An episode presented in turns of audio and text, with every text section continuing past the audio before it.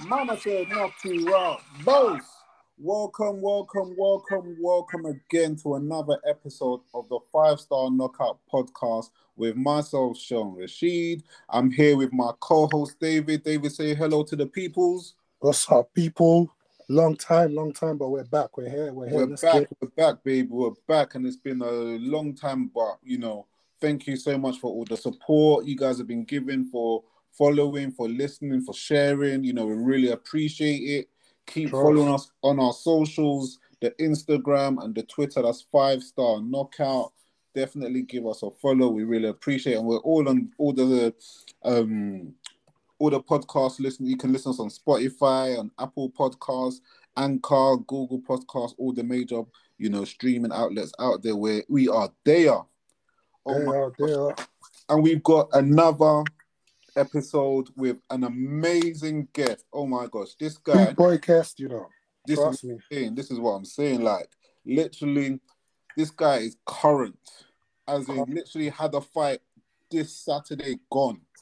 Yeah, man. You know, he's got 12 fights under his belt. He's got 11 wins. He was the winner of the 3rd edition of Ultimate Boxer in 2019. He's a youth pastor at God's Vineyard Ministry. That's why he's got the nickname, the Punching Preacher. People out there, give a massive round of applause for Derek Osaze. Derek, how you doing, my bro? How you doing? Wow, what an introduction. Michael Buffer, what's your job? It's an honor and a pleasure to be here, man. Thank you so much. The pleasure's all ours. It's all ours. Just come off a victory, literally, on Saturday. Yeah. How did it feel to be in the ring? Nah, man, it felt great. Obviously, it was my first fight in over a year. I had a period of inactivity. It was great just to get some good rounds under my belt. Obviously, pre-COVID, I had my first 10 pro fights in less than 2 years. Yeah, and I've only managed 2 in the last 3 years, which is crazy, isn't it? It's been crazy, and a lot of it has been due to factors that are out of our control. Yeah, so it was nice to get in the ring again. 6 rounds against a tough Mexican. Now you always hear that, yeah, Mexicans are tough, they're durable, but my gosh, this guy just absorbed everything I threw at him. Even my coach came up. Even my coach was saying after that he doesn't know how the guy was still standing. The referee came up to me after and said, "Yeah, he took a lot of shots," and I was laughing. I was like, "Why didn't you stop it then?" But yeah, no, it was a good 6 rounds under my belt. I think I knocked him down in the first round. I saw the knockdown. One every round, so I can't be unhappy with that. My coach was happy, my manager was happy, you know.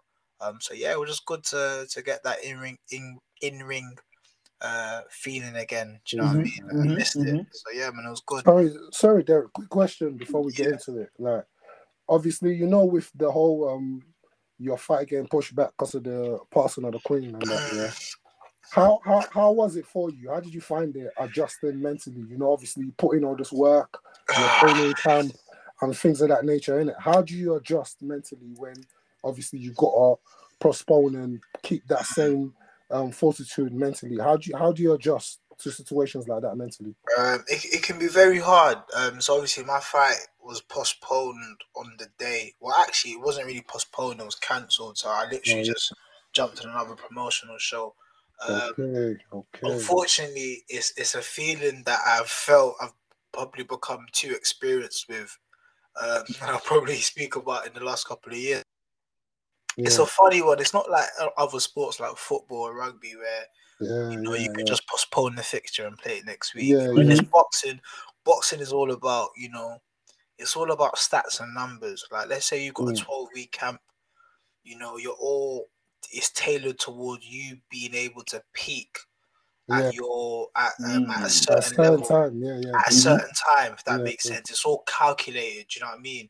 You will train, you would do X amount of training for X amount of weeks, you will spar for X amount of weeks, all tailored towards a date.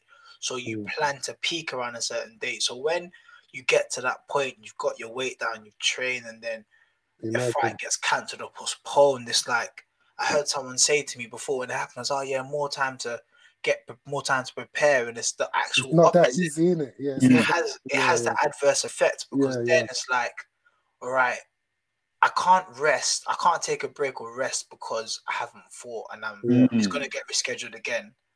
But you just finished the camp where normally you would take a rest.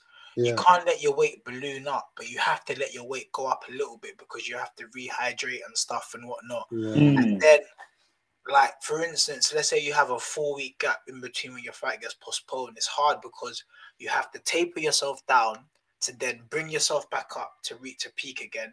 You've got to spar, but then not spar too much because you're within 4 weeks. So it's like, it's limbo. It can be very, limbo is the perfect word. It leaves a lot in limbo. So it can be very difficult at times. Mentally, it is just, man, it's jarring, especially where, like, you know, injuries are the easiest one to deal with because no one has control over that. Do you know what I mean? When shows get cancelled, like I was meant to have a show behind closed doors in November 2020. And 12-week camp, quarantined in the hotel, done a COVID test. 10 minutes before the weigh-in, I'm going down to weigh-in on the ground floor, and I get a phone call saying you failed the COVID test. And I'm like, I thought someone was pranking me. I thought, no, are you joking? Literally had to leave the hotel instantly. No fight, no, that's it. Do you get what I mean? So it's like, those ones that are out of your control, and it's nothing to do with, like, you're not injured. Like, you're medically fit to box. Do you know what I'm saying? Those ones mentally can be the hardest ones to deal with. Like, I've been on a show before where 3 days before the show's been cancelled because the promoters had issues with stuff, or the promoter's going to lose money, or some fights have dropped out. Those ones mentally can be challenging because it's like, you've done everything you're meant to do personally. And there are still factors that affect you not being able to fight. So it's hard, man. It's hard.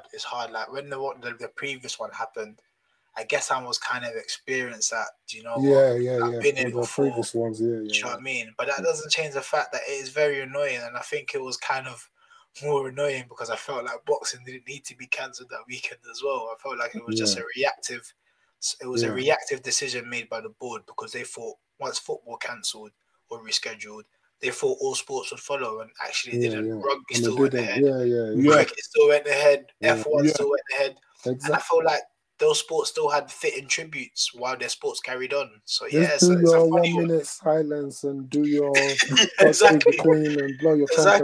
I don't understand this. I felt really bad for the Clarissa Shields Marshall show. Up until that point was phenomenal. And now that fight is happening this week, and it's like, oh my gosh, we forgot about Do you know what I mean? It hasn't had the same build up, and that would have been a fitting tribute. Do you know what I mean? They could have done so much. There's an all women's card as well. Like, that platform, I can imagine the Queen herself would have wanted that show to go ahead. Like, it's groundbreaking stuff. Do you know what I mean? And so, man, a lot goes into it when shows are cancelled, man. Not just the fighters, but people lose money, not promoters. Think of the bar staff, event staff.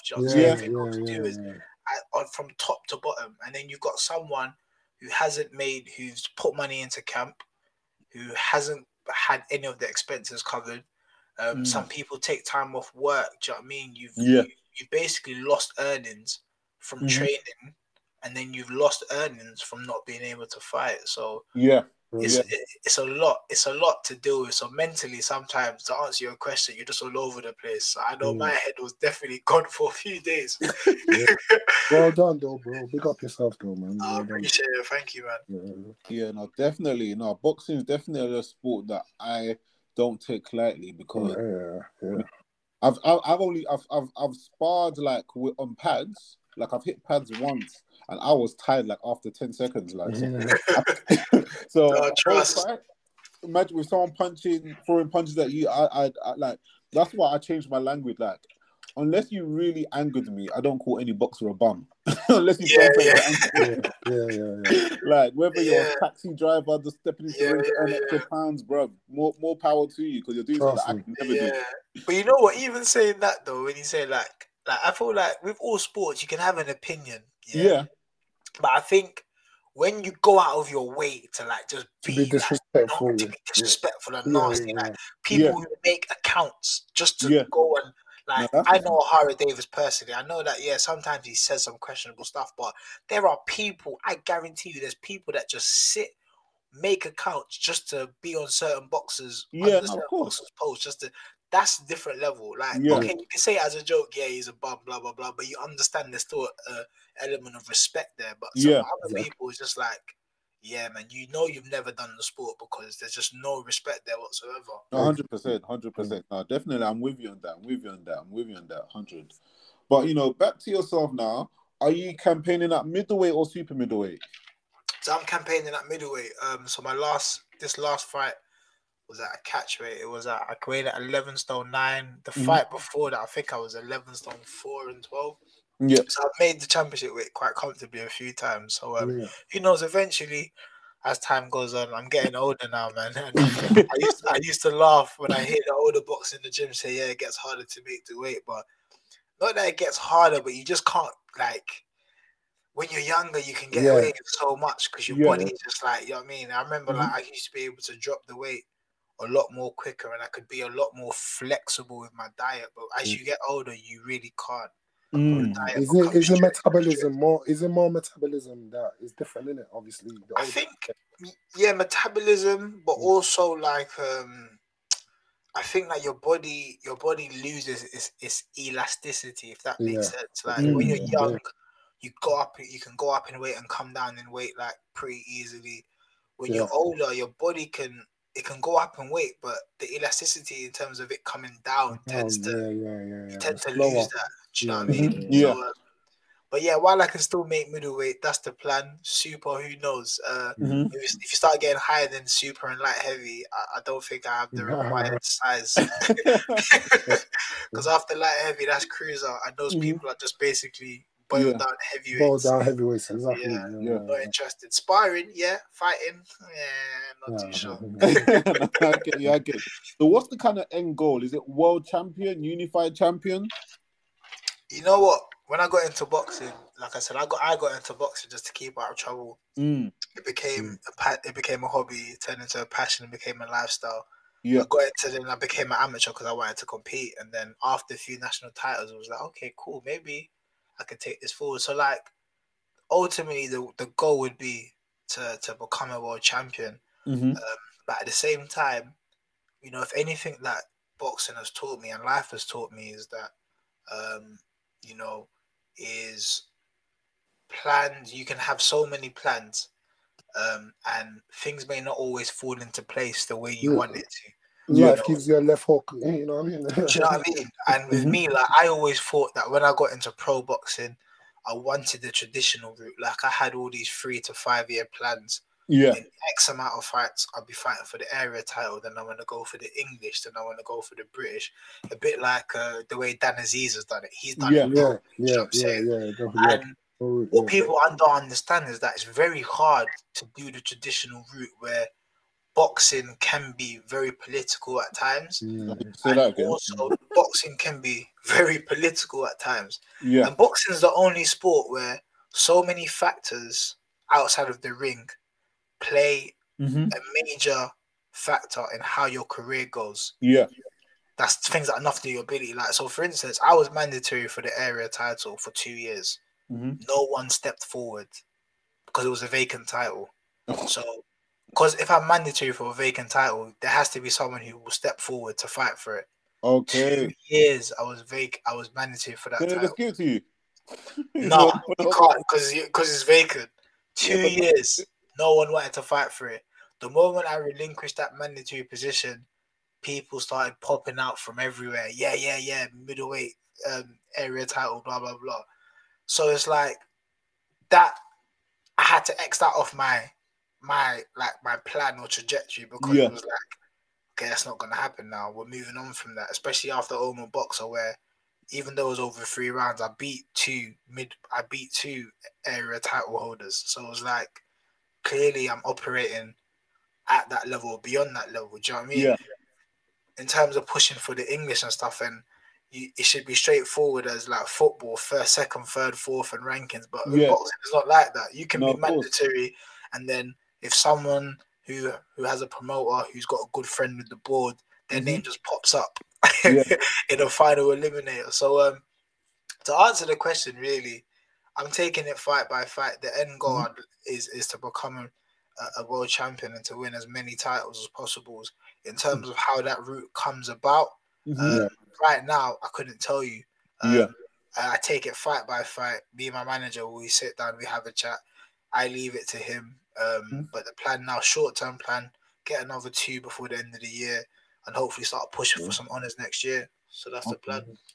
Big up, bro. Awesome. Because right now, the way the boxers are here in the middleweight division where nobody wants to unify, so there's quite a few opportunities. And you know what? And that's even shows the state of boxing right now. Is it's great that there's so many different titles and stuff, but also with the different titles and then the different broadcasters, you get these situations where no one's gonna fight anyone, and then it just you have all these stalemates. And I think that's not even more to do with the book. That's more to do with the business side of things, promoters. I mean? If 3 of us are boxers now in the same weight. Say, okay, one of us is BT Sport, one of us is Sky Sports, one of us is The Zone. Yeah. And we all hold a title. None of us are going to unify because your promoter's not going to want your fighter to go and fight on the other network. The other side, then those fights never happen. Do you know what I mean? Which is a massive shame in my opinion. Yeah. I definitely believe, though, if a fighter is... I mean, it depends on the level of the fighter, but generally if a fighter really wants it, he could make it happen. Yeah, I hear you, but I don't think so, you know, because AJ really wanted the Fury fight, but I knew that fight was never happening. Yeah, no, I mean, I knew that fight was never. I mean, obviously, I don't want to go off topic too, but we'll talk about that later. But I knew that fight was never going to happen in the space of the time period, because in my opinion, I don't think both of them wanted it as much as they said. 100%. And I agree. More times, it should be enough for the boxer just to want the fight, but actually, unfortunately, right. The business, man. Down to it, it's a the business, managers and promoters have a massive say in that because they've got an investment in these fighters. So the fighter might be saying, I want to fight X, Y, and Z. But that's we're footing the bill. Exactly. You know what I'm trying to say? Like, no, I get that. But okay, since we're there, I'll touch on it. Tyson Fury and AJ are big enough to tell their promoters and their... No, it doesn't work like that. No. Let's say, for example, I don't know, Lawrence Okolie and, I don't know, what's his name? Richard Riakpo. Yeah. I don't think they're big enough to tell Sky Sports and DAZN. DAZN, this is what I want. Like, do you get what I'm trying to say? But I think... But at the end of the day, they're only going to press the fight if it makes financial sense for their business. At the end of the day, the president of the zone is only going to sanction it if it makes sense. Look, does it make sense for AJ to go and lose right now and then we can't make any more, commercial gain? No, of course. If he loses, do you know what I'm trying to say? Yeah. So there's decisions that can be made above AJ's head, as big as he is and as much of a big client he is. Their TV networks, these are powerful. Do you know what I'm trying to say? So we don't know what contracts they've signed.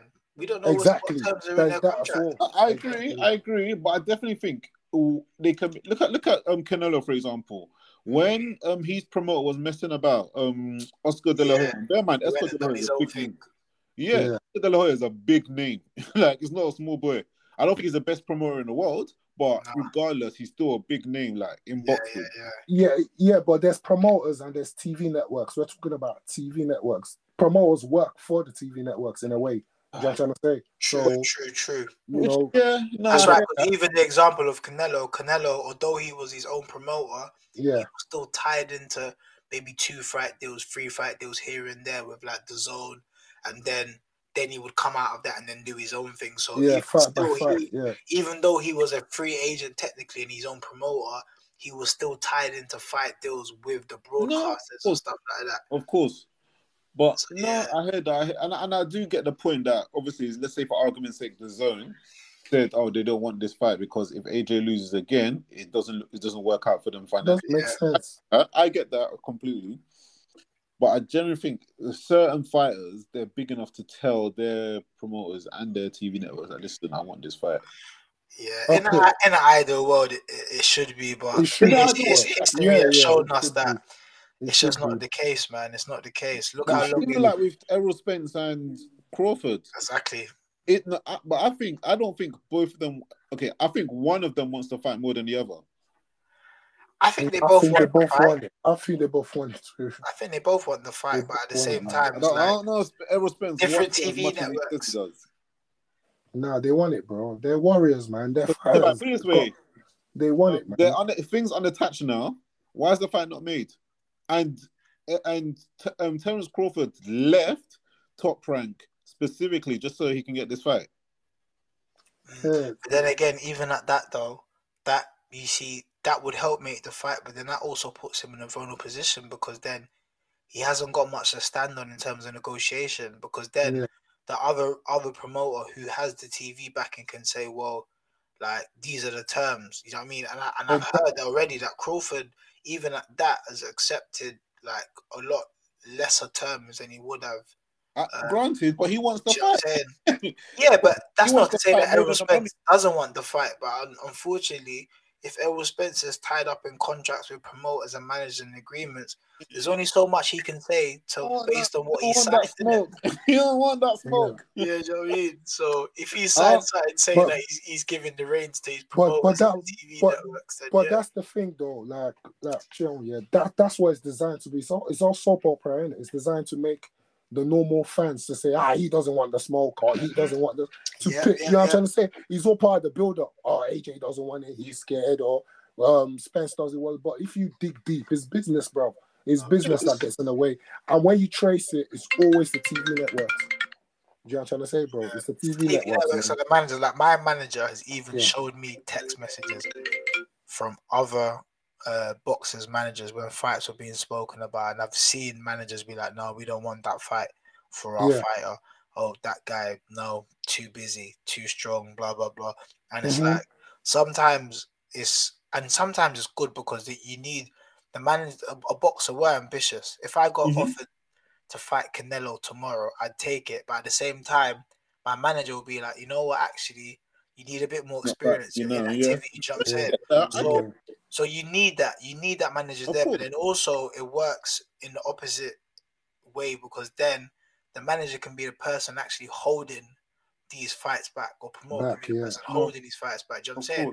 No, of course. I get that. But I'm talking about the elite creme de la that they are the top, that they tell their management what to do rather than they. I mean, obviously, so like for example, take Floyd Mayweather. When he was at the top, he would have, what's his name, Al Heyman giving him advice, but ultimately Floyd Mayweather did what he wanted to do whenever he wanted to do it. You get what I'm trying to say? He will have advisors and listen to their advice, but at the end of the day, he did what he wanted to do. And I think with certain fighters like the Errol Spences, Terence Crawford, Tyson Fury, Canelo, etc., AJ, Floyd was a free agent, innit? Do you know what I'm trying to say?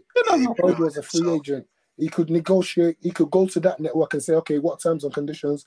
with his manager. Okay, go to the next bidder, the highest bidder, innit? Yeah, you know what I'm saying? But people like AJ Fury, as much as they want to make money, they have contracts. Do you know what I'm trying to say? They need to learn to negotiate their own thing, man. AJ has a contract with Matchroom, no matter what, innit? Fury has a contract with Queensbury, innit? Like they have contracts, innit? No matter what we want to say. You know what I'm trying to say? Or whatever Fury's promotional management team is, whoever. You know what I'm trying to say? So it's not basically that. In boxing today, don't believe any fight's going to happen until you actually see an official. Anyone can make posters. The posters are not even official no more. Yeah, when you see it announced, from the promoters or the boxers, because that's how this industry is now, man. Nothing is guaranteed until it's actually guaranteed. Yeah, I've been burdened too many times. I'm waiting to the weigh-in to confirm a fight now. No, honestly. At least half the way, and you still get paid if the fight doesn't happen, isn't it? Because last week I thought the fight was gonna go on with Conor Benn and Chris Eubank, and Bob, there's your uncle Sally's your aunt. Fight off. Nah, I knew it wasn't going ahead. Did you think? Nah, I knew it wasn't going ahead. If it did go, when did you know what? No, as in like from when the news first broke out about the PDA test, I just knew. No, like as in the amount of damage that it would have done business wise. For Matchroom going forward, I know that they would have made a lot of money from that fight. Yeah, because it's weird. It's a fight that I didn't really care about at the beginning. Remove the names. Yeah. It's a mismatch, isn't it? It's a mismatch, bro. But the build up, everything, like Chris Eubank Jr. during the build up has just been phenomenal, bro. He's the whole 60%. Him on social media with the KFC, like his troll level status is just mad. Yeah. So, and obviously with how they built up the fight, like it got everyone who wasn't interested, including the boxing. Hardcore people that know that fight shouldn't be happening was like, we were excited for it. Yeah. And obviously, so they would have made a lot of money, I think, from like pay-per-view XYZ, but I think they were looking at not losing the bag for future, because if they allowed a fight to go ahead where somebody's clearly been, caught taking drugs, forget the stories of how he failed the test, and it's not something like you getting paracetamol or you took Lemsip. It's a hardcore, masking agent. Like, I did my research today, and it's a hardcore something that basically helps increase your testosterone levels, but it also has the ability to act as a masking agent. And that's the bit that scared me more. Other bad substances, you know what I'm saying? Yeah. So it was more the fact that he used a mask. Well, he allegedly used a masking. Yeah. It's like, what are you masking? What else are you using? Yeah, that's what scared me. I was gutted the fight didn't go ahead, because I personally wanted to see it, but then I also thought the damage that it would have done going forward, especially for all these people that are calling for boxing to be banned, it would have looked good. Do you know what I'm saying? Cool, but was I surprised that Conor Benn got caught? No, the guy is just like, it's physically impossible for you to put on that amount of muscle and just get that power from nowhere. The same weight, do you know what I'm saying? After the Payton fight, the guy just changed, do you know what I'm saying? So his body in it, I'm not surprised. Also, another element is that a big side effect of taking PEDs is your temperament. And there was a period where Conor was very calm. When he was crying, and Then after that, it was just all, I'm crashing in the gym. Just angry all the time, So I'm not surprised. Obviously, it's a shame. But then it just goes to show that how desperate some people are to allegedly be successful.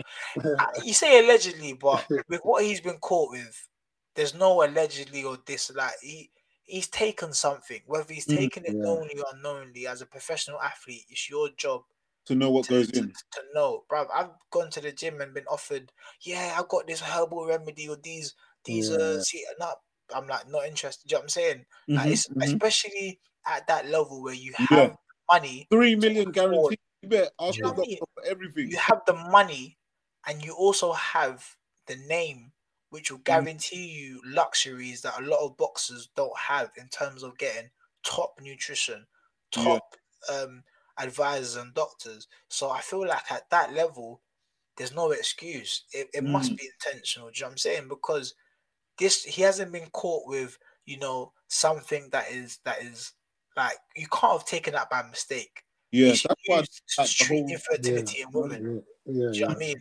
Yeah. But it's also a masking agent, and it can boost your testosterone. Exactly. I don't know what excuse are you going to come up with. He can't use his wife as an excuse because she just had a baby. So why would she need to be taking that? Do you know what I mean? So no matter the way you look at it, it's just it doesn't look good. And I feel like also, Conor Benn is a very he has a lot of supporters, and it even still shows, because I feel like had Chris Eubank Jr. failed the test for those people, they would have crucified him. We wouldn't have heard the end of it. Do you know what I mean? So it's a shame the fight didn't happen. Obviously now they're saying that UKAD are looking into it, so Conor Benn could be looking at a ban. For a few years. So And if that is the case, that you kind of now looking into it, then you know it's serious. Do you know what I mean? Yeah. You know it's serious. But to ban him, do they officially need the result from his B sample, innit? Obviously, we know the high probability the B sample is going to be the same as the A sample, innit? But officially, they have to wait for the B sample back here, innit? I don't know exactly, but based on what I've heard and research is that everyone talk about the B sample, but I was told, I heard that it's like 1 in a million. It's a 1 in a million, yeah. Comes back different to the A sample. Yeah. Do you know what I mean? Like, it's 1 in a million, so the odds of it coming back different, I don't know. But, yeah, man, it is a shame if he knowingly done that, because he had so much. He almost had the boxing world at his feet, considering that he's barely not done anything in the sport, if I'm being honest. And it was a win-win situation for him as well. Yeah, it was. A win-win situation, even if he lost. Yeah, exactly. You know what I mean? Like, it was a win-win. Right. You know what I mean? So, it's not ideal. But, like, again, maybe the pressure of being the son of a legend like Nigel Benn got to him. Who knows? But I hope he's all right, man. Obviously, isn't there something around his dad as well with PEDs? That's what. Obviously, I can't remember. Not much. I heard. You know what? My coach said the similar thing, and obviously, he was more like he was more of age during that time. Obviously, I can't really comment. Me, I was a baby them times, really. But but apparently, But it's easy to say that now. We'll never know, innit? We'll never know. Times are different them times as well. Yeah. But it's a shame the fight that happened. Just quick on Derek, sorry. Yeah. Obviously, as a professional boxer, you would have experience of this. So just to let the people that don't understand what the A sample and B sample is, can you help clarify for them? Okay, so basically what it is that, so a lot of, when it comes to PEDs and drugs and stuff, a lot of drugs tests can be failed based on what they call contamination.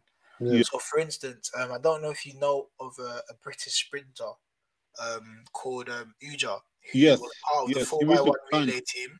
Yeah. He recently got banned. Now, he was actually cleared. So he still got a ban because they found traces of a banned substance in. So what he was actually taking, what I think was a beta-alanine, is actually allowed.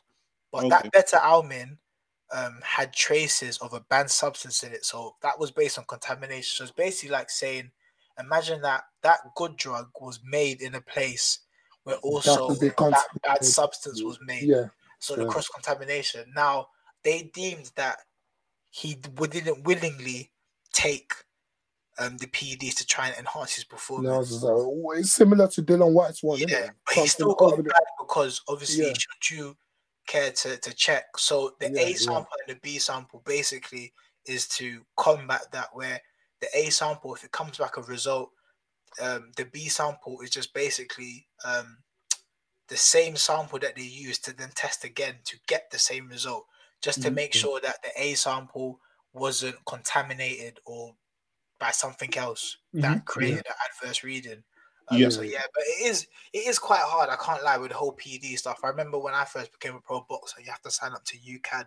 Even when they give you like the website when you have to go and check, it's hard because if it's not on the Informed for Sport list, which as a pro boxer, if you're not making a lot of money, that stuff's expensive. Like anything on the Informed for Sport list, the same product, which means it's batch tested, is quite more expensive in comparison. So that is one of the main challenges as well for any athlete.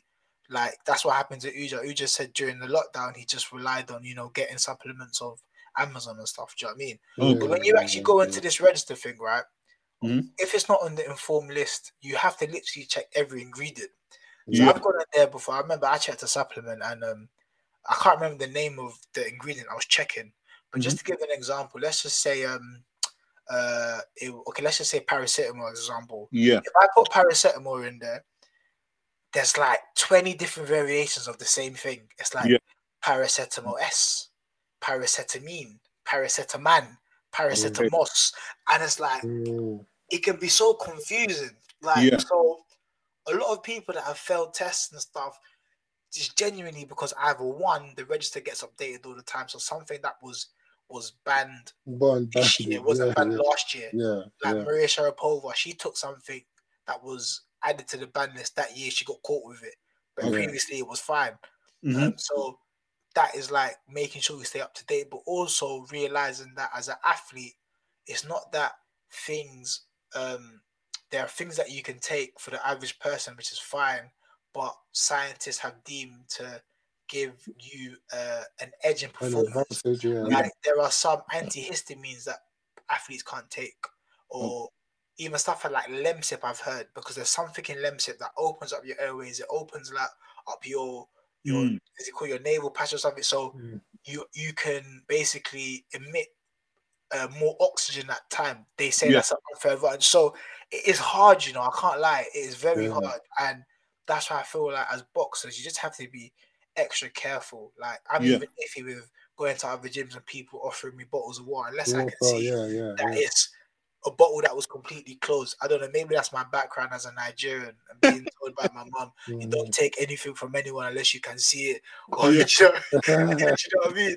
So, but it can be difficult, and for a lot of athletes, it's intentional, but there are a lot of cases where actually, you know, it's just, you know, maybe they didn't check or maybe they were unsure. So, yeah, man. Okay. So sorry, Derek. Just one question. So, basically, as part of the investigation against Conor Benn, is that what his defense would be? Him trying to prove, you know, gather what kind of evidence would he have to gather to prove that okay, this wasn't done intentionally? Would that be what him and his team will be trying to do right now to try and gather evidence to say that okay, this wasn't done intentionally? Is basically, so first of all, they would have to determine the amount that was found in his system. So on each drug. They would have, okay, so for instance, right, funny one, Canelo was caught with clenbuterol, right? Yes. Okay. And he said it was because of contaminated Mexican meat. Now, funny enough, right, everyone made jokes about it. I even made jokes about it. But actually, it's actually something that's very true factually. So factually to the point of that the testing agencies, including VADA, have actually altered the amounts which they deem illegal of clenbuterol in Mexican fighters, because they have found that Mexican fighters who are tested always flag up for clenbuterol because it is very known that their meat is contaminated. Do you know what I mean? So they're actually aware of that. There's research and studies that actually back that up. So that's some kind of hormone they put in the meat. So basically, it comes down to the amount. So like with Ujah, they found traces of that banned substances. So that tells them that they know that he can't be intentionally trying to cheat, because what the traces that they found is not enough for him to have any physical benefit from that PED, if that makes sense. Yeah. So what topic? How long is his ban? Ujah, I think they backdated it, so he should be able to compete from next year June. Okay. So I think it was 22 months, and I think he was all right because they were able to prove that he didn't willingly, intentionally take it. But still, he gets a ban. But I think he will get a lesser ban. Do you know what I mean? So with Conor Benn, we don't know. One is how much they found in his system. Yeah.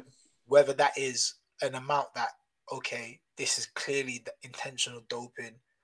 Is it traces? And then based on that, whatever evidence they can provide, or Conor Benn's team, whether they've got diaries, like we're always advised to even every bottle or every supplement you take a picture of the batch number, or even just keep the bottle or stuff, because they have dates and numbers on them that you're meant to, just in case stuff like this happens. So as far as that, I wouldn't know what else he would need to do to sort of kind of prove his innocence or whatnot.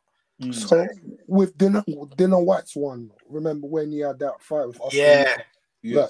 His one was Jack 3D. That was a substance that was allowed, over-the-counter substance that was allowed, but was recently banned.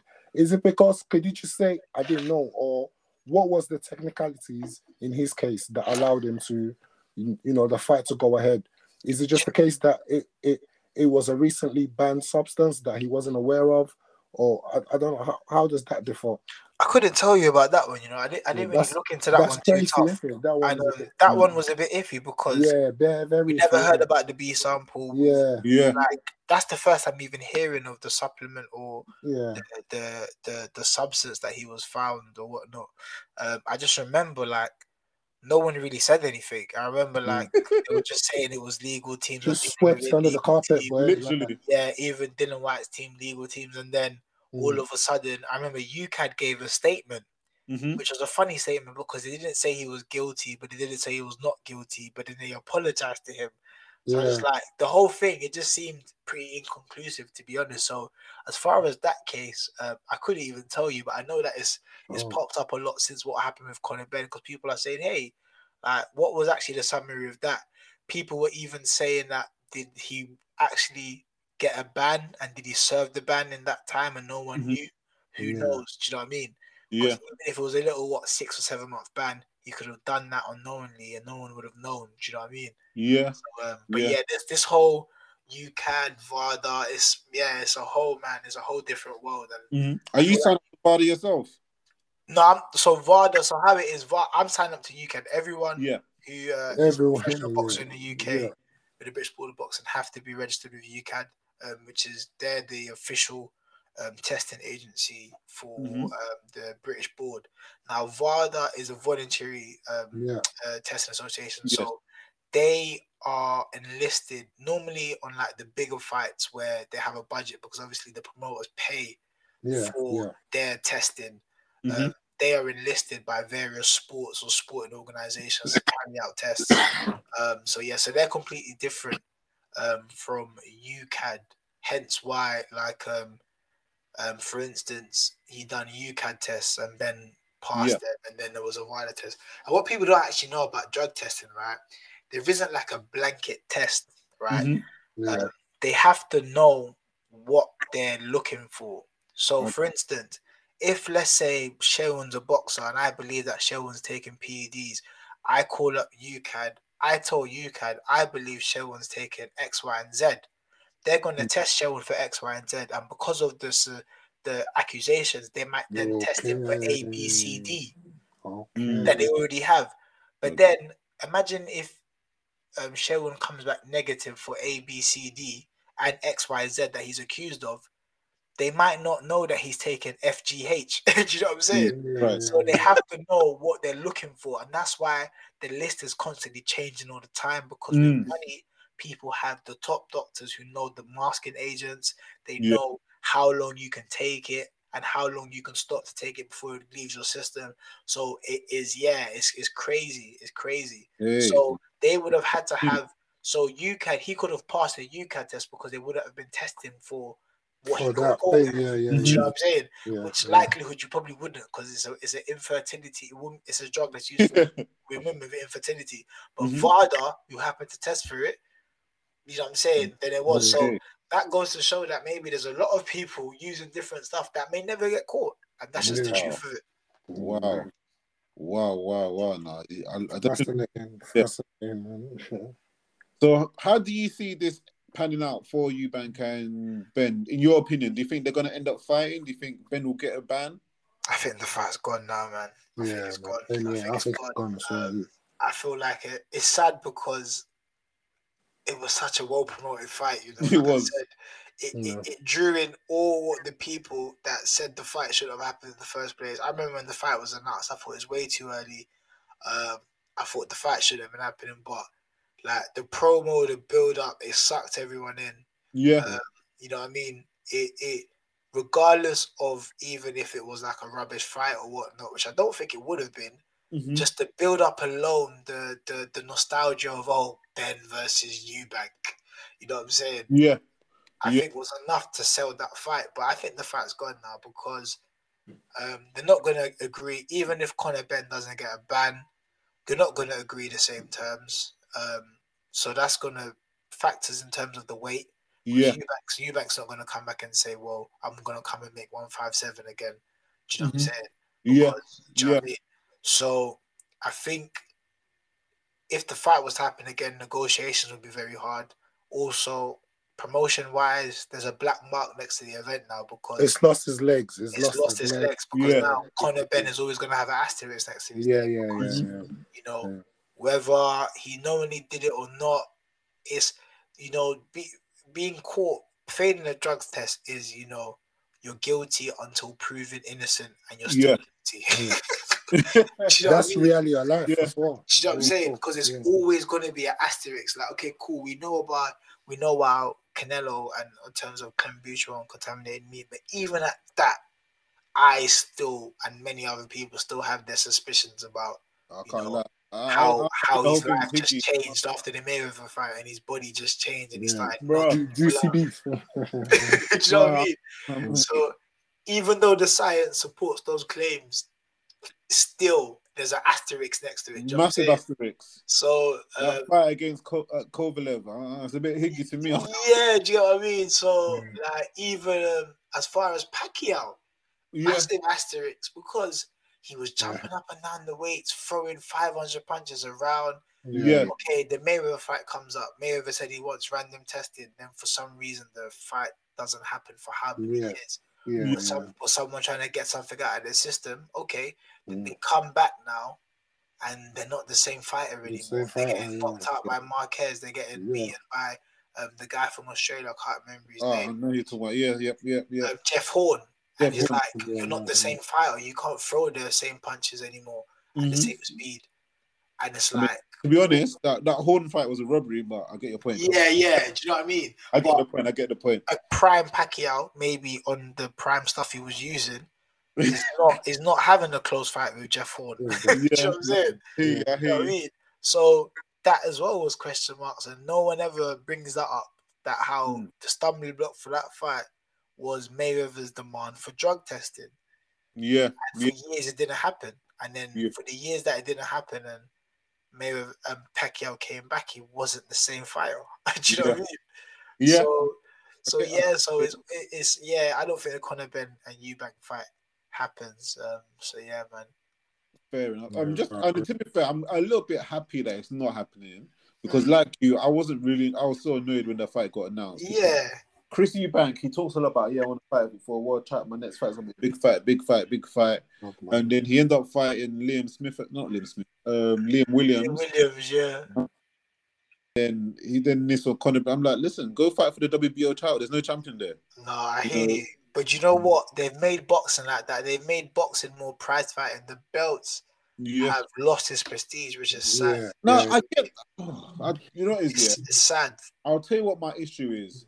Yeah, if Chris Eubank was 24, 25... The guy's 33 and he hasn't had a world championship. I mean, he talks about the IBO champion, but no one cares for the IBO champion. Yeah.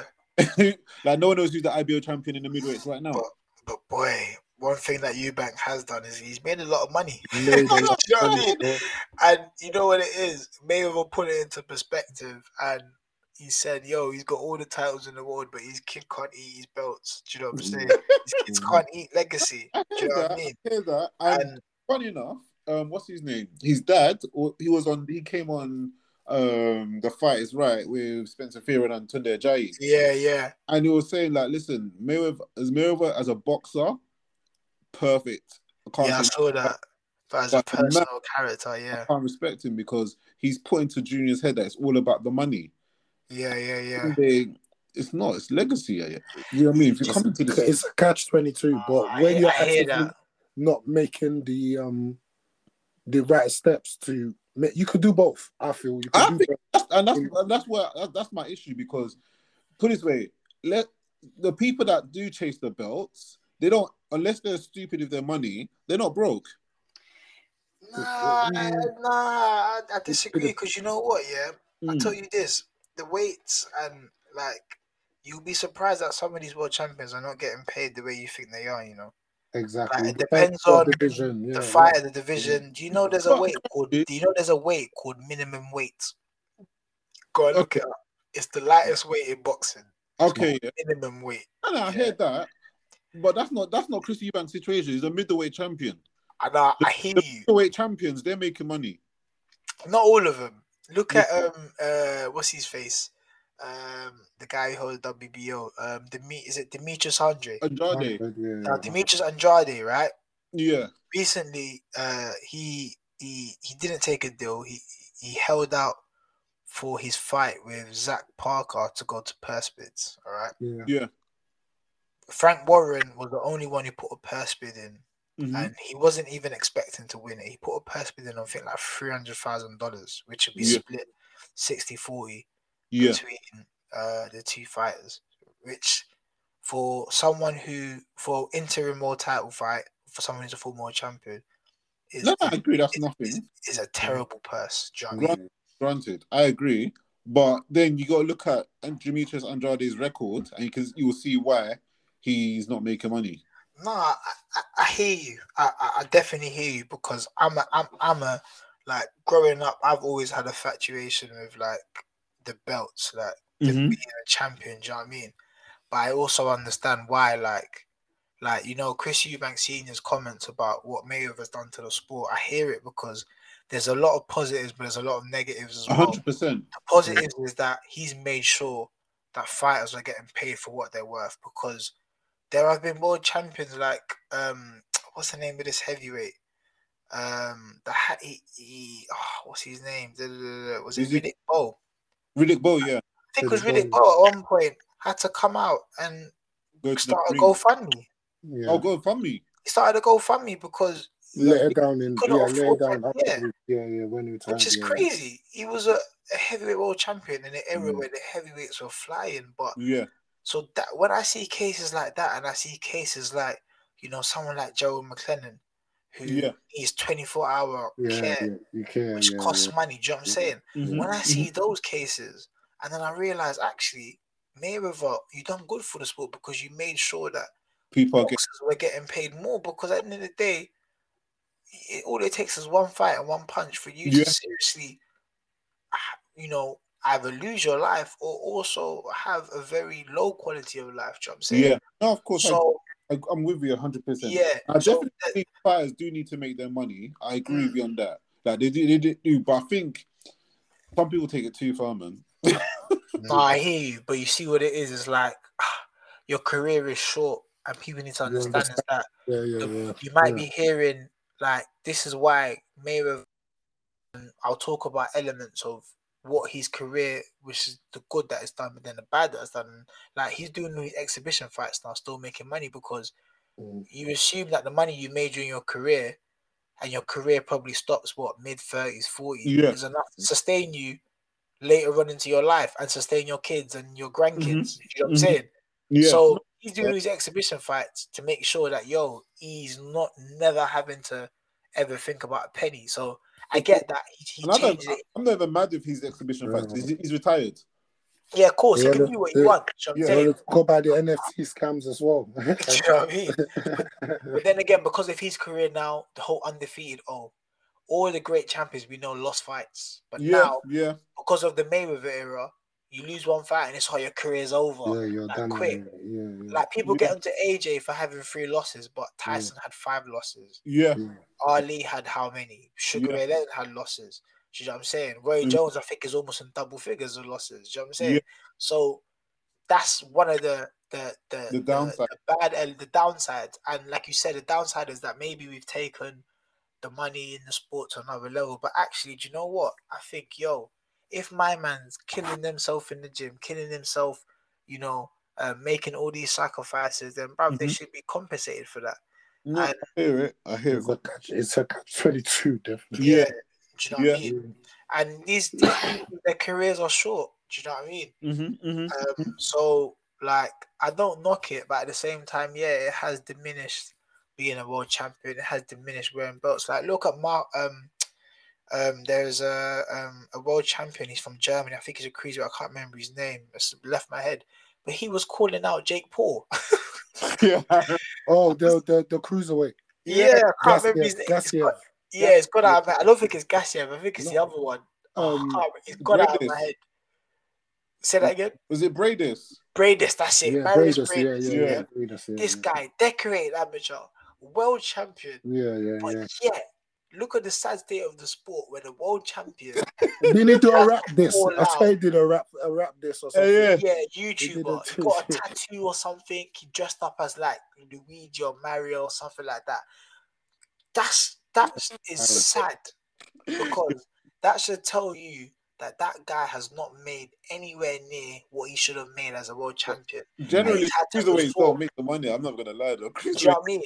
But it's the sad reality of the sport that my man has had to resort to calling out. Not even just that he made one 10-second video and that's it. Man went to a show dressed up as a character. He was making bare videos. Like, he was gunning for that fight against a YouTuber. That is sad. Do you know what I'm saying? No, if you're not in a glamorous division as well, that could come. Yeah. Look at Okolie crying as well. Like, Okolie making noise about, you know, when we fought. If anything, if anyone in the cruiserweight division is making money, it would be someone like Lawrence Okolie. Yeah. And came out making these claims towards Eddie Hearn and Matchroom. Well, not claim, but, you know. Yeah, I heard about that. You know, so it's difficult, man. It's difficult. Yeah, it's hard. And I feel like it's got to be taken case by case. Every weight is different. Every fight is different. But from a Eubank thing, fighting a welterweight, it's not a good look, bro. No, I don't care. It's not a good look, but then again, you know what? We sometimes people will knock your Benns, the Eubank Juniors, you know, your Campbell Hattons, but their fathers paid their dues. Do you know what I'm saying? Mm. And if we were in the sons' positions where we could get a leg up based on our father's name, we all would do it. Do you know what I mean?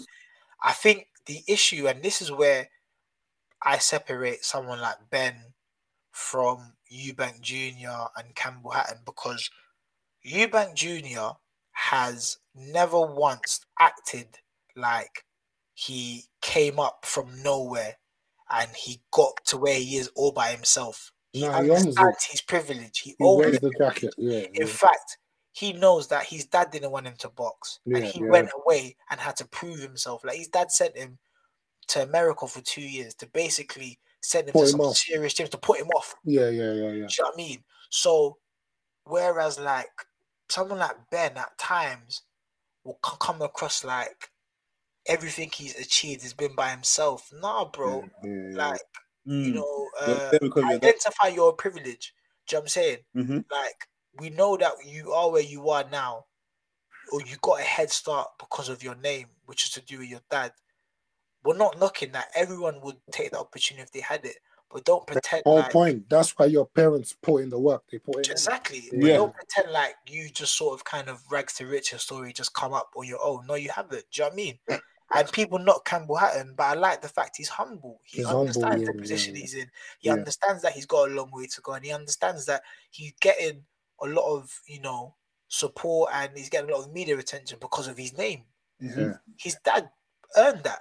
Do you know what I'm saying? Yeah. So, in that sense, and I think that's why the only reason why this fight could have happened was because of what their dads did, and not just because of what their dads did, but the rivalry it was. You know what I mean? They were two world champions in the same weight in Britain. Do you know what I'm saying? Yeah. So that's the only reason why that fight happens, because remove their names, It shouldn't even be allowed. Ben has never even boxed for an English title, era title, or British title, and you want him to jump up two weights against someone who, at least, he may not be a world champion, but he's boxed for a world title. He's fought at world level, So remove their names. That shouldn't be that fight wouldn't get sanctioned. Right, I'm with you. Yeah. But money talks. You know what I mean? And we all got sucked in anyway. I got sucked in. No, I hear that. So how do you see the state of boxing at the moment? I'm in two minds, man. Boxing is very political, and I've learned that firsthand. Boxing is I feel like every boxer has a love-hate relationship with boxing. There's elements. So, sorry, Derek, before you elaborate even further, your question. On the top of that, do you think that the boxing world, or people behind the boxing that control the boxing world, are scared of the financial climate, and this is why we're seeing a lot of, you know, hasty decisions, like, you know, attempts to make big fights when they're not necessarily ready to be made, or, you know, it's like it feels to me like a lot of promoters are trying to cash in. That's a very good point. That's a very good point, because I felt the Conor Benn fight was very early. Yeah. I felt like Conor Benn, how his career has been guided up until now, it's been quite good. How they built him up and the matchmaking, because to the casual fan, you know, these former world title challenges, blah, blah, blah. On paper, their records look solid, but the boxing purists know that a lot of the guys he's fought are all past them. Over the hill.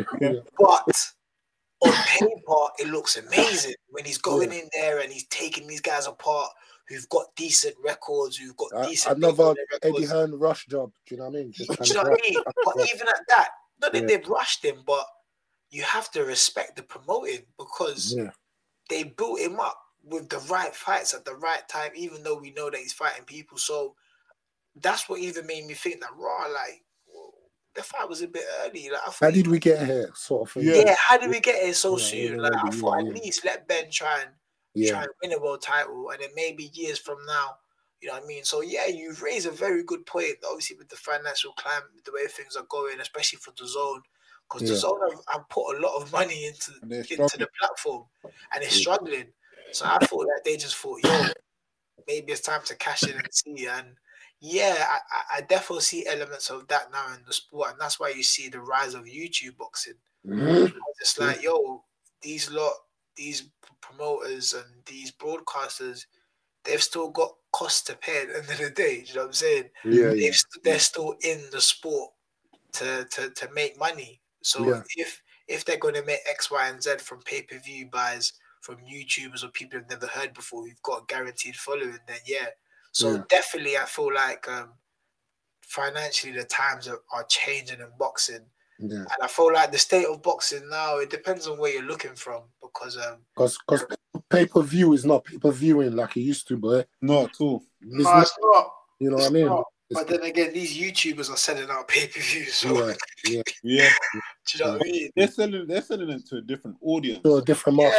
Yeah. But then the thing is, these promoters and these broadcasters don't care where they're selling. They don't even care who's buying them, as long as they just see buyers. Do you know what I mean? Because take Joseph Parker versus Joe Joyce. Yeah. Like that's never a pay per view fight. It's a good fight for someone like me. For us, but we're boxing fans. We're like, we'll definitely go and watch that. But for the average Joe, I couldn't tell my wife who Joseph Parker is. Yeah, it's not a pay-per-view fight. But then again, it's like you said, these are the times we're in financially in terms of boxing, slap it and just hope for the best, and it hopes. Basically, is what it is. So yeah, man, boxing now, like I said, depends on where you look at it. Some people will see it as, oh yeah, you know, the sport is diving into different markets now with the whole YouTube scene, with the unlicensed scene. But then to other people, it will be like, wow, boxing, it looks quite sad. You know what I'm saying? We've had a big fight in Clarissa Shields and stuff that was built up great. That was unfortunately didn't happen. Now it's like the build up now, like it's pale. Did you see? Sorry, bro. Did you see their press conference when they impersonated each other? Oh man, that whole build-up was just amazing. Like, I love Clarissa. Gold. I want Clarissa to win. I still think she beats her, but the build-up, everything, like they had the episodes of them in their training camps. Like, you know, they had the gloves are off. It was great, and I feel like it being postponed, it's just lost that spark now. You know what I'm saying? So you've lost that big fight. The Errol Spence Crawford fight doesn't look like it's happening anytime soon. Tyson Fury. I said it years ago, that fight will never happen. Do you know what I mean? Tyson Fury just used AJ's name to then sign a fight with Manny or Chisora. Do you know what I mean? It's like the Conor Benn fight, but then you find out he's on PEDs. It's like, I'm looking at boxing now. I'm trying to find what the glimmer of hope is. You know what I'm saying? On the whole YouTube boxer, as a boxer that's on the come up, how do you find it? Does it bother you that someone like Jake Paul can come in and make X amount of millions on pay-per-view, whereas someone like yourself been grinding in boxing from life? Because when you're 13, you started, if I'm correct. Yeah, so I was 15. You know what? Yeah. I have different view in it. Like, first of all, a lot of boxers are jealous. And if they could be in that position, they would. They would, exactly. I'm not knocking it. They've built a platform somewhere else, not just by doing nothing, do you know what I'm saying? Yeah. They say YouTube, but YouTube's extremely hard. The people like your Jake Pauls, your KSIs, probably make up 0.1% of the YouTube population in terms of how they've grossed a certain amount of money from it. Do you know what I'm saying? How they made a career out of it. So it's not just like, we can't just pretend like they've done nothing. They've done something. Do you know what I'm saying? They've got themselves to a position where they have a platform that has a monetary value to these broadcasters and these promoters. So obviously, I won't knock it. Do you know what I mean? My only thing is that I feel like there should be a clear separation. It's a bit like football, pro and semi-pro. Have your own thing. It should not be overlapping.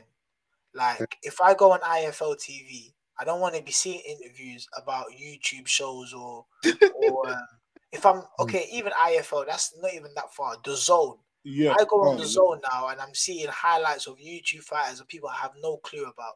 I'm not subscribing for YouTube fights. You know what I'm saying? So I feel like now the two are overlapping, and that's the only issue I have with it. When you have Jake Paul saying that, oh, he wants to be a world champion, he wants to call out Canelo and this and that, and it's like, nah, bro. You can go and call out your other YouTubers. Like, have your YouTube boxing league. That's calm. Like, I saw some of the fights one time on that show when I think Deji fought. Some of the fights were bad. Some of them look funny. Do you know what I'm saying? Each to their own. Do you know what I mean? Yeah, like, so there's nothing wrong with it. One night. He's a nut. Do you know what I mean? Yeah. But don't let it overlap. Like, it shouldn't overlap. Do you know what I'm saying? Like, it's cool to have shows where, if you want to have like pro boxers box on some of these shows, because some of these pro boxers, when they're boxing these YouTube shows, they might make more money than they've never seen. Amanda Serrano has said that with Jake Paul as a manager, she's seen paydays that she never would have seen before. Do you know what I'm saying? And I read that part as well. And I hear it. Like, Vidal Riley done it right. Yes. He built up, like, people forget that Vidal Riley was actually on the GB boxing program. Like, he was he's a talented amateur boxer. He's a pop boxer. He's a boxer. Yeah, but he's known more for now for being KSI's trainer, and he's built his platform on YouTube and now taking that into boxing. And he's done it right. Do you know what I'm saying? Yeah. And somebody was even saying, I think it was Denzel Bentley, said that, yo, all us boxers might as well go and just partner up with a YouTuber now. Do you know what I'm saying? Because that's how it's gonna be. Do you know what I mean? So I don't knock it. The only thing is just that it shouldn't be, the two shouldn't overlap. Do you know what I'm saying? You still need to protect the integrity of Queensborough rules boxing. Do you know what I mean? You still have to, and you don't want to alienate the core boxing fans as well. Yeah, boxing is a sport that's just too easy to get into. Like, you know, to become a promoter in the UK, do you know all you need to do is have a 10 grand deposit with the British Board of Boxing? Oh, wow. Which, to some people who are in business, is chicken change. So you can imagine somebody who just looks at boxing, like, oh, I quite like that, I'm going to become a promoter. And they can get a promoter's license like that. That's dangerous. What do they know about putting shows, and what do they know about fighters? Do you know what I'm saying? And that's how easy it is to get into boxing. To get a pro, like, now these guys, these YouTubers and stuff who have no pre-boxing experiences and whatnot, some of them, like, are getting actually pro licenses from some various like districts and stuff, and it's crazy. Do you know what I'm saying? Like, so, but you can't knock it. If anyone was in their position, like, brother, if I got a phone call today to go fight one of KSI Jake Paul, I said, where do I sign up? That would be easy. Do you know what I'm saying? Real talk, man. No, and that's 99% of most boxers. Like, do you know what I'm saying? It'll be too easy, but. In saying that, man, do you know what I mean? That's why the Haseem Rapman Jr. fight didn't happen, because he's a real boxer. It's funny that, because I made a mistake of watching Logan Paul versus Mayweather. Was it really a mistake, bro? The pay-per-view. How'd you get sucked in? I watched that fight and I was like, what is this? And I said to myself, you know what? Because I don't mind the YouTube boxers, because I know what I'm expecting more times than not. It's not like the bit, it's almost like watching Soccer Aid for football's equivalent. I'm not looking for the creme de la creme. So I thought Mayweather would do exactly what he done to Conor McGregor. I was expecting that. And then I saw this, I was thinking, this ain't Mayweather. What is going on here? I said to myself, never again Am I waiting up till 4 a.m. in the morning? Yeah, no, it's a funny one because even though we swear, I swear I would never watch the Conor McGregor versus Mayweather fight, and I stayed up to watch it. Nah, it was just like the undercard was cold as well. Yeah, do you know what I mean? It's like this Mayweather Deji fight. Yeah, I'm thinking that this is nonsense, but if the highlights pop up somewhere, I'm not going to watch it. I'll see it, you know what I'm saying? Because I'm curious to see, what's Mayweather going to do to my man? Because I've seen... The funny thing is, because Mayweather fought recently, and I watched the YouTube... No, just on Twitter, and I didn't even know he was fighting. Even though I knew he was in Japan, because I follow him on Instagram, but I didn't know that he was fighting. So when I saw that, he knocked out a guy in 2 rounds, I swear. But people were saying, though, that's the most they've ever seen Mayweather get hit. Oh wow! In, the last 12 years of his career, bro, he can shave. He can dye all that grey hair only once. Bro, time. You can't shave time. Yeah, bro. Yeah, I guess Wiley can still turn up a couple minutes, 20 million. Where do I sign up? Yeah. I'll still pay my tithes. I'll even give 30%. After the 30%, you're still having a handsome amount of money left. Do you know what I mean? So.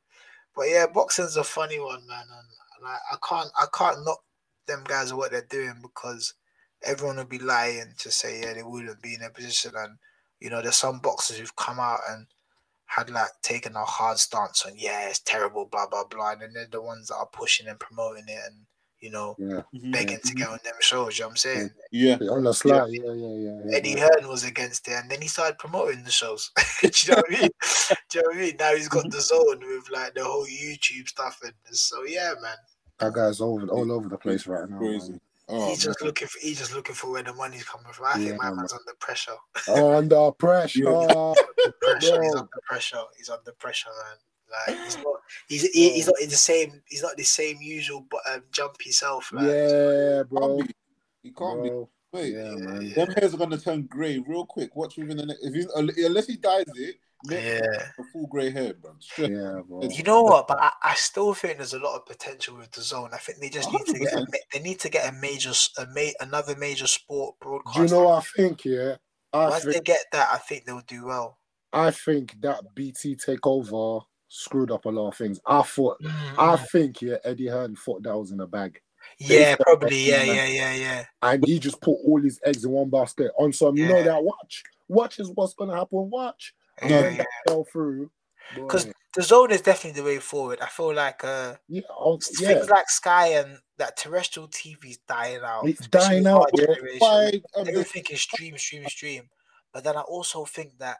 Also, when I look at it, I was speaking to a friend about this the other day when it was on the news, that there's so many streaming platforms now that once you've signed up to the ones you want, you're paying monthly more than what you would pay for Sky anyway. Yeah.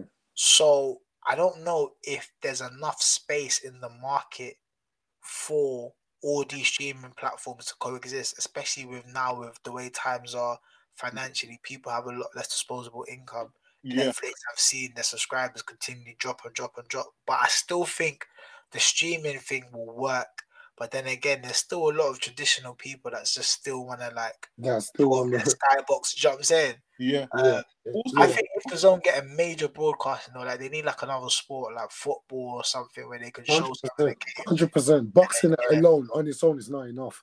Also, you gotta think about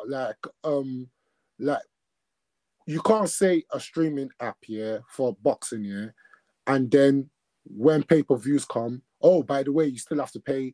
You know what I'm trying to say? I don't think that was the plan originally. I think they just looked at the numbers. That was the plan, but they're not there yet. They're not there. Do you know what I mean?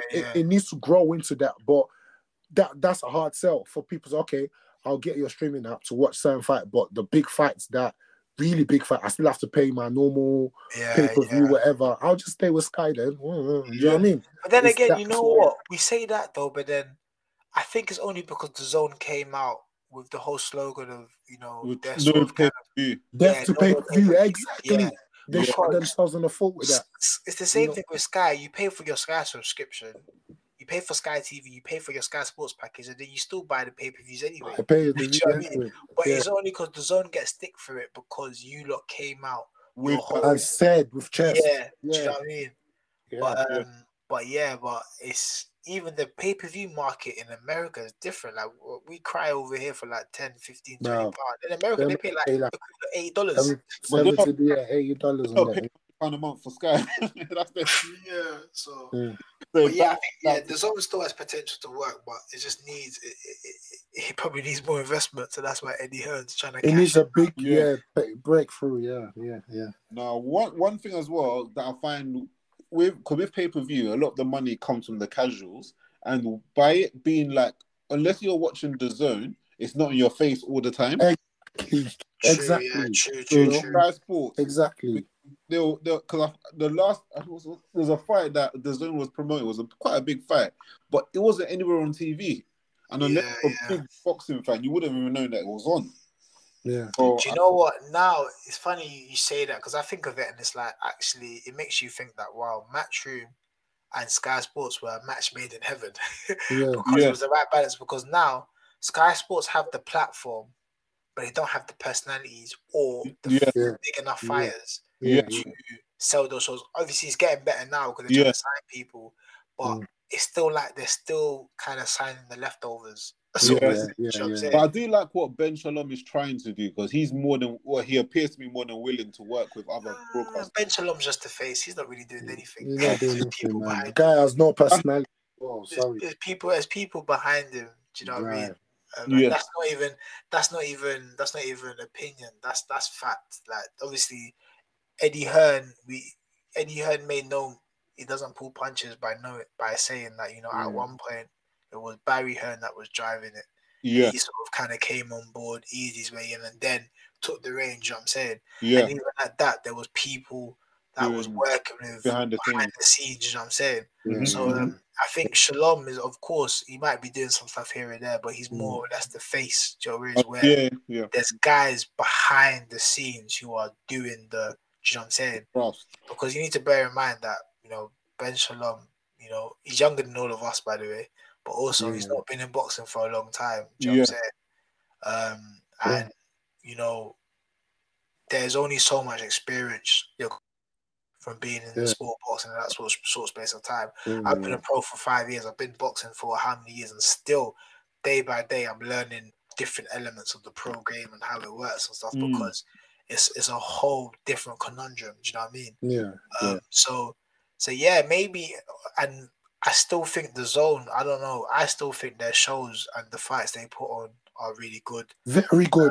I still think Eddie Hearn, personality-wise, I still think he's one of the best promoters, personally. Yeah, of course. He's really good at what he does. 100%. He's the best. So it's just sort of kind of merging the two, do you know what I mean? So maybe Sky Sports and Matchroom were match made in heaven, really. That was a bit. It's like the zone. When you think about the zone, it's like, for us boxing fans, you could try and sell it to us, but for the casuals, like Sharon was saying, what else is there to offer? I'll go on your app. What else is there? Some documentary about Ronaldo. Do you know what I mean? Like, one documentary about Messi. Or if you go on the app, some old school. What else is there for you to offer the casuals? No F1. No. Do you know what I mean? What other major sport is there to bring the casual audience for them to then see? Okay, there's boxing. That's the problem they'll always have. And that's why it's kind of a lot of those major sports are already tied up into long-term deals and stuff. Exactly. It's crazy. Yeah, but I do think that terrestrial TV is dying out, so streaming is the way forward. Yeah, and it just has to be done properly. Because even look at Netflix. I thought Netflix was untouchable, but now with Netflix, even them, they're seeing like record losses and stuff and whatnot. And it's now the streaming platform market. I feel like it's overpopulated now, man. Before you pick all the platforms that you want, you're spending like a good 40, 50, 60 pounds a month. Like, I'm a big wrestling fan. I had to cut off WWE Network because I'm like, yo, it's £10, you know? What's it like? Netflix, £8, and then Zone, this is a lot. By the time you calculate, add everything all together, mate, it's more than Sky. It's just exactly so, and I think people are realizing that now. So unfortunately, now they're cutting off certain subscriptions. Like I think the Zone would have lost a lot when they increased their prices. Obviously, they had the introductory offer, then they increased their prices. But also, with something like the Zone, you will get someone that will know a fighter's coming up for 3 months, sign up for a month before the fight, and then cancel. Do you know what I mean? Which I guess doesn't help business as well. Yeah. But I still think, yeah, they could do well. It's just honestly, yeah, they've had some sick shows this year, though. Like, yeah, no, they have. They've had some sick shows, like Colin and Leewood. That was a sick show. Yeah. The Japanese. What's the guy called? The guy that just the Kagasawa. The knockout. Oh, yeah. Versus Cordino. Yeah, Cordino. Sorry, Cordino. Yeah. That was a sick fight. Do you know what I mean? They've had some good shows, but yeah. You know what I mean? Like, and the other European, markets as well. Like Italy, the other markets as well. Like if you're in other regions as well. So they're doing, but it's just that they haven't got the platform at the moment to pull in the casuals, and that's their problem. Yeah. Now time has really been spent. Just before we round up, I just got a couple quick fire questions for you. Cool. So this weekend we've got Clarissa Shields and Savannah Marshall. How do you see the fight going? Shields all day. I think 5 points. I think I just think Shields has the better boxing ability, better resume. I don't think Savannah has boxed the level of opposition that Clarissa Shields has boxed. I know obviously she's the home fighter, we're building her up, but I just think Clarissa Shields is, I can't see Marshall beating her, and I personally want Clarissa Shields to win because speed and timing.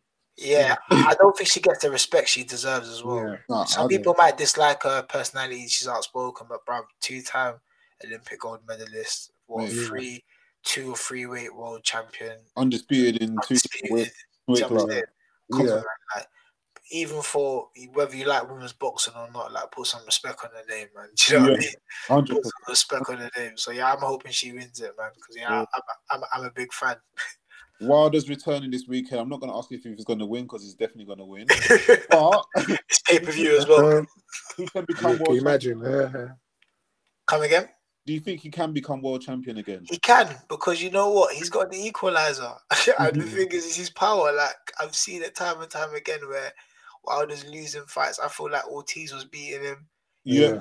Brazil was getting the better of him in their last fight. And then Wilder just brings a punch out from the heavens. So, in heavyweight boxing, if you've got that devastating power, you're always one punch away from a win. So, can he become world champion again? Yeah, very possible. He dropped Tyson Fury a number of times. So, very possible. And lastly, we've got Kambosos trying to go back for his title against... Ooh. Repeat or revenge? Against Haney, yeah? Yeah. To find this weekend. I want to say... Repeat, man. I don't know what Kambosos turns up though. If it was the Kambosos that beat low, but you see what? I don't know, man. That weight class just seems to be doomed after success. Like they all just trust me, because Lopez was the truth, and then he just lost his head and just. Do you know what I'm saying? He should have not let Kambosos beat him, and then Kambosos was the one that he's on it, and then he done the exact same thing that Lopez did. Do you know what I'm saying? Yeah. So we don't know. Is Haley gonna do the same thing? But I'd say, do you know what? I'm gonna sit on the fence and say revenge. Well, we all know that Haley is never losing to Kambosos unless something bad happens. Do you know what? And we said that Lopez was never losing to Kambosos. We said that Lomachenko was never losing to Lopez. That weight class, I'm telling you, that weight class, I don't know if once you hold the belt, you're just doomed, because they all just change. Like, I hear you. I thought, Lopez, then the guy just changed. Like, he was a shadow of himself against Kambosos. I don't know. Kambosos, this guy's hardcore, come up the hard way. Da. Then he just changed and just was a different person. Like, so we don't know if that same spirit is still lurking around that weight class. Don't be surprised, then have some problems. I hear it. But just before you do go, actually, what's next for you? I know you just Saturday, but Yeah, so I'm hoping to get another, at minimum, another fight this year. Hopefully try to squeeze in two. Obviously probably looking at a couple 8-rounders, at least 1 8-rounder before the year, and then start looking at pushing for some titles early next year. So yeah, man. So I think the main thing for me is just sort of kind of building the momentum back again, you know. In the first 2 years of my career, I really fueled off the momentum of staying active. And like most boxers, you know, when you're actively it has a very positive effect on your career, but also how your ability, and you can see improvements. So inactivity is a big killer in a sport like boxing. So I think the main thing for me now is just to stay active again, and just build a momentum again, and just take one fight at a time. So hopefully next one should be an 8-rounder.